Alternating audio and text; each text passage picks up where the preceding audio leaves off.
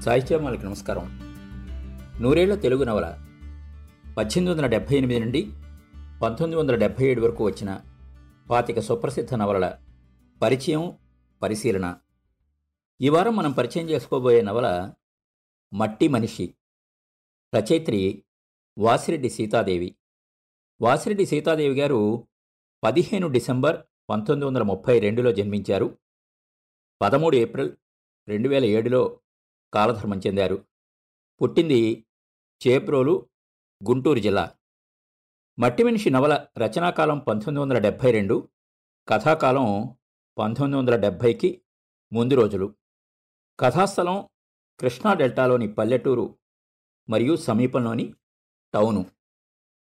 తెలుగు నవల పుట్టి పెరుగుతూ వచ్చిన యాభై ఏళ్ళకు దాని బాటలో మేలుమలుపుగా ఉన్న ఉన్నవ లక్ష్మీనారాయణ గారి మాలపల్లి వెలువడింది.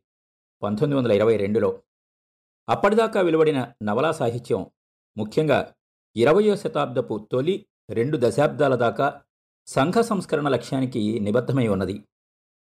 అంధవిశ్వాసాలను ఎండగడుతూ ప్రజాసామాన్యంలో చైతన్యం కలిగించడానికి ఆనాటి నవలలు కృషి చేశాయి. వాటితో పాటు ప్రణయ నవలలు చారిత్రక నవలలు అపరాధ పరిశోధక నవలలు వగైరాలు వెలుగు చూశాయి. వ్యవసాయమే నూటికి డెబ్భై మందికి పైగా ప్రజానీకానికి జీవనాధారంగా ఉన్న రైతు జీవనం భూస్వామ్య వ్యవస్థలోని వర్గ సంఘర్షణలు ఇతివృత్తంగా వాడుక భాషలో వచ్చిన నవలలు దాదాపుగా కనబడవు.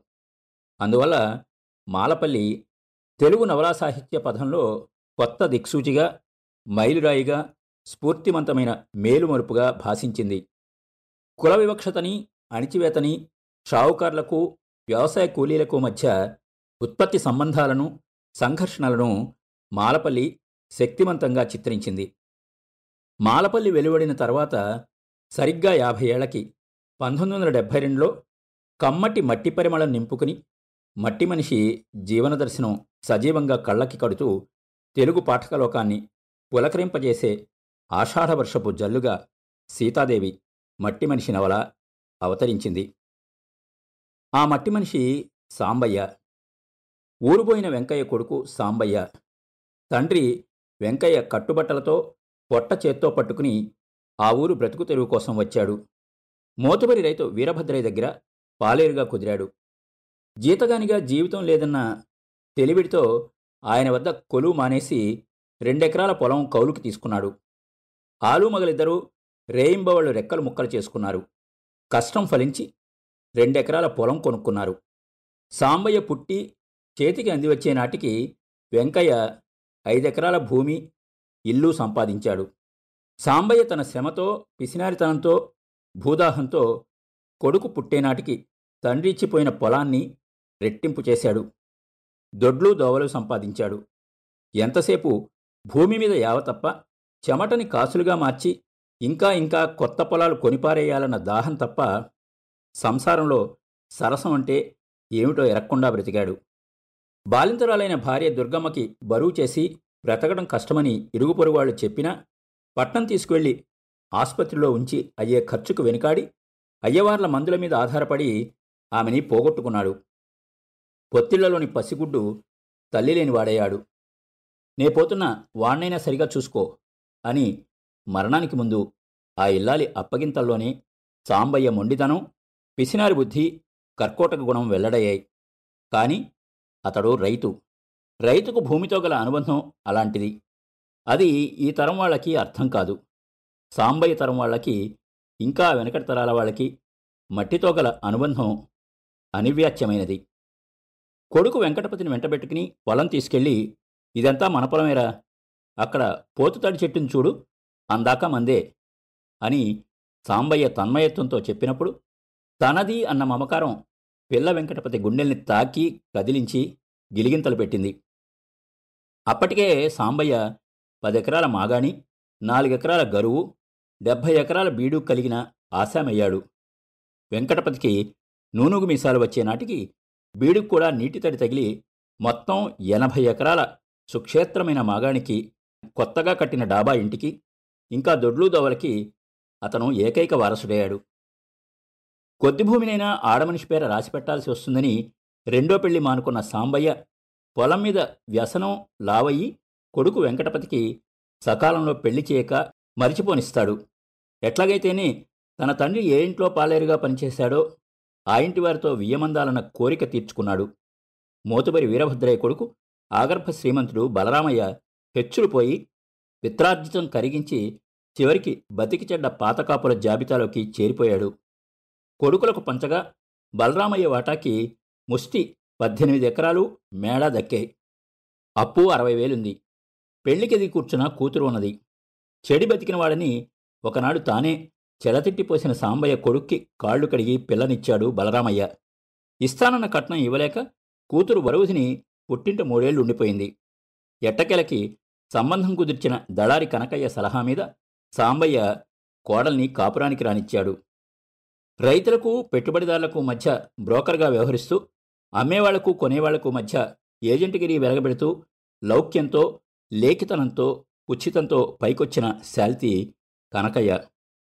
నిజమైన అర్థంలో చెడి బతికిన వాడంటే అతడినే చెప్పుకోవాలి. చెమట చుక్క రాల్చకుండా కేవలం దళారిగా లెక్కలేనంత ఆర్చించి బ్రతికి చెడ్డ బలరామయ్య లాంటి వాళ్ళ భూములు కొన్నాడు. మేడ కొన్నాడు.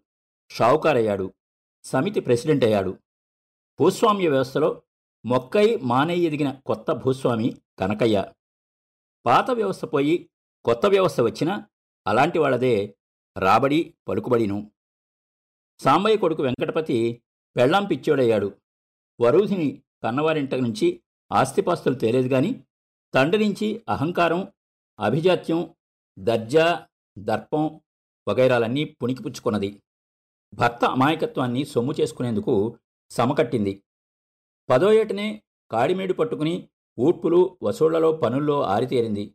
సాంబయ్యకు తగిన కొడుకుగా చేతికంది వచ్చిన వెంకటపతి వాలకమే మారిపోయింది. వరుధిని కోరిక మేరకు పల్లె నుంచి పట్నానికి మకాం మార్చాడు. వేలకి వేలు నీళ్ళలాగా ఖర్చయ్యాయి. ఇనప్పెట్ట ఖాళీ అయిపోయింది. ముప్పై ఏళ్ళు తన గుండెల మీద పెరిగిన కొడుకు తన కనురెప్పల చాటున పెంచుకున్నవాడు తన సర్వస్వం అనుకున్నవాడు తండ్రి సాంబయ్యను తోసిపారేసి ధాన్యాన్ని లారీల మీద తోలించుకుని వెళ్ళాడు. ఎవడి కోసమైతే తన వయస్సు ఆనందం ధారపోశాడో జన్మంతా వెచ్చించాడో అంతస్తును సంతరించి పెట్టాడో వాడు తన కొడుకు. అందుకు ప్రతిఫలంగా తండ్రికేమిచ్చాడు? హృదయక్షోభ తప్ప. చీమలు పెట్టిన పుట్టలు పాములకి ఎరవయ్యాయి. వరూధిని కాముకుడు రామనాథబాబు విసిరిన వలలో చిక్కుకుపోయింది. మామగారి భూముల్ని రామనాథబాబు సహకారంతో తక్కువ ధరలకి బలాత్కారంగా విరగడ చేయించింది. అతగాడి పుణ్యాన్ని వెంకటపతి మందు పిచ్చోడయ్యాడు. ఆస్తి యావత్తు కరిగిపోయింది. వరూధిని చెడు సావాసాలు మరిగి రామనాథబాబు డిఎస్పి మోహన్ రావు లాయర్ శంకర్రావు దళారి కనకయ్య వాడి అల్లుడు గురునాథం వగైరా దుర్మార్గుల చేతుల్లో అన్ని విధాలా భ్రష్టురాలైంది. అవమానాల పాలైంది. రామనాథబాబుని హత్య చేయించడానికి డబ్బు వెదజల్లి మనుషుల్ని వినియోగించింది. చిట్ట చివరికి తనే ఆత్మహత్య చేసుకుంది. వెంకటపతి దిక్కులేనివాడే కొడుకు రవిని పబ్లిక్ స్కూల్ నుంచి తీసుకొచ్చి తాత సాంబయ్య సంగతి చెప్పి ఊరి పొలిమేరల్లో వదిలిపెట్టి పరారైపోయాడు. పొలాల మధ్య ఎత్తైన దిబ్బ మీద రెండు నిట్టాళ్ళ పాకలో కుక్కిమంచంలో కూలబడి ఉన్న తాత సాంబయ్యకి మనవడు రవి తనని తాను పరిచయం చేసుకుంటాడు. రవిని సాంబయ్య రెండు చేతులతో పదవి పట్టుకుని విశాలమైన తన ఎదురు రొమ్ముకి హత్తుకున్నాడు. నువ్వేరా నా మనవడివి? నువ్వేరా నా వారసుడివి అన్నాడు సాంబయ్య. ఆ మధురమైన దివ్యానుభూతి కోసమే అంతకాలం బ్రతికి ఉన్నానేమో అని అనుకున్నాడు. నీకోసం బతుకుతాన్రా. చాలా రోజులు బతకాలరా నేను అంటాడు ఉద్రేకంగా. కొత్త కాలం కింద ముప్పాతిక ఎకరం బంజరు భూమిని తాతా మనవళ్ళిద్దరూ తమ చెమటతో తడిపేశారు. పంట వేశారు. దిబ్బ మీద కూరగాయలు సాగు ఆరంభించారు. సాగు చేయ తలపెట్టిన బంజరులో దమ్ము చేస్తున్న దున్న బురదలో పడి కాళ్ళు నిగడతన్ని ముక్కోళ్ళలో నుంచి నురుగు కక్కుతూ చనిపోయింది. రవి కుంగిపోయాడు. కాని సేద్యం కొనసాగింది.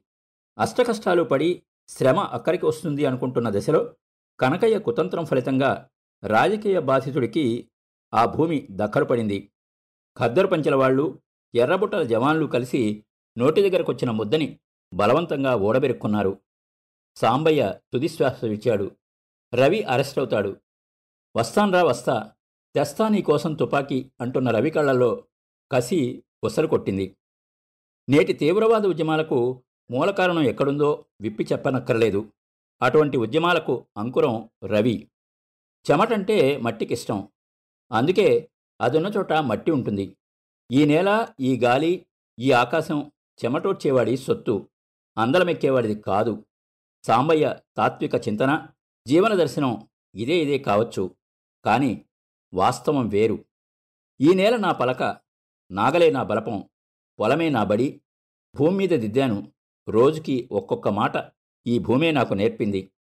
నా తల్లి దైవం గురువు ఈ భూమేరా అని మనవడికి ఎరుకపరిచిన సాంబయ్య తరతరాల వ్యవసాయ జీవనానికి ప్రతినిధి. సాంబయ్య విషాదాంత జీవిత కావ్యం మట్టి మనిషి. రైతుకు భూమితో గల అనుబంధాన్ని వివిధ దృక్కోణాల నుంచి దృక్కోణాల నుంచి సర్వతోముఖంగా చిత్రించిన నవల మట్టి మనిషి. అని మధురాంతకం రాజారాం గారు విశ్లేషించారు. ఇదే విశాల విషణ మహాదృశ్యాన్ని చిత్రించిన ఎమిజోలా భూమి అంటే ఎర్త్ నవలని చదువుతుంటే కలిగే అనుభూతి మళ్ళీ మట్టి మనిషిని పట్టుకోగానే పట్టి కుదిపేస్తుంది. సీతాదేవి వ్యవసాయ కుటుంబంలోంచి వచ్చినవారు కాబట్టి ఆమెకి రైతుల బ్రతుకు కథలు వెతలు ప్రత్యక్షంగా తెలుసు. మధురాంతకం రాజారాం గారు అన్నట్టు ఇల్లు చూసి ఇల్లాలని చూడు గట్టు చూసి రైతుని చూడు అని సామెత. మట్టి మనిషి నవలకు రచయిత్రి సీతాదేవికి గల లంకె కూడా అలాంటిదే. కథావస్తువు అత్యంత వాస్తవికమైంది కాబట్టే సంఘటనలు సన్నివేశాలు సందర్భోచితంగా సహజంగా తల్లి గర్భం నుంచి శిశువు ఈ భూమి మీద పడ్డట్టుగా అనిపిస్తాయి. మట్టిలో నాటిన విత్తనం అదను బట్టి నేలను తీర్చుకుని అంకురం వెలికొచ్చినట్లుగా సన్నివేశాలు ఉత్పన్నమై కథాగమనానికి దోహదం చేయాలని సోమర్సెట్ మామ్ వివరించిన నవలా లక్షణం మట్టి మనిషిలో స్పష్టంగా గోచరిస్తుంది. సంఘటనలు పాత్రలను ఆవిష్కరిస్తుంటే పాత్రలు కథను నడిపిస్తుంటాయి. శిల్పాన్ని గురించి చెప్పేది ఉంది వాసిరెడ్డి సీతాదేవి గారు చేయి తిరిగిన నవలాకారిణి. దాదాపు నలభై నవలలు రాశారామె ఆంధ్రప్రదేశ్ సాహిత్య అకాడమీ పురస్కారం ఐదుసార్లు అందుకున్న అసమాన ప్రతిభ ఆమెది. పంతొమ్మిది వందల తొంభై తొమ్మిదిలో ఆంధ్రప్రదేశ్ ప్రభుత్వం ఆత్మగౌరవ పురస్కారంతో ఆమెని సత్కరించింది. సీతాదేవి అందుకున్న అనేకానేక సత్కారాల పురస్కారాల జాబితా చెప్పడానికి ఇక్కడ సమయం చాలదు. మట్టి మనిషి నవలను నేషనల్ బుక్ ట్రస్ట్ వారు పద్నాలుగు భారతీయ భాషల్లోకి అనువదింపజేసి ప్రచురించారు.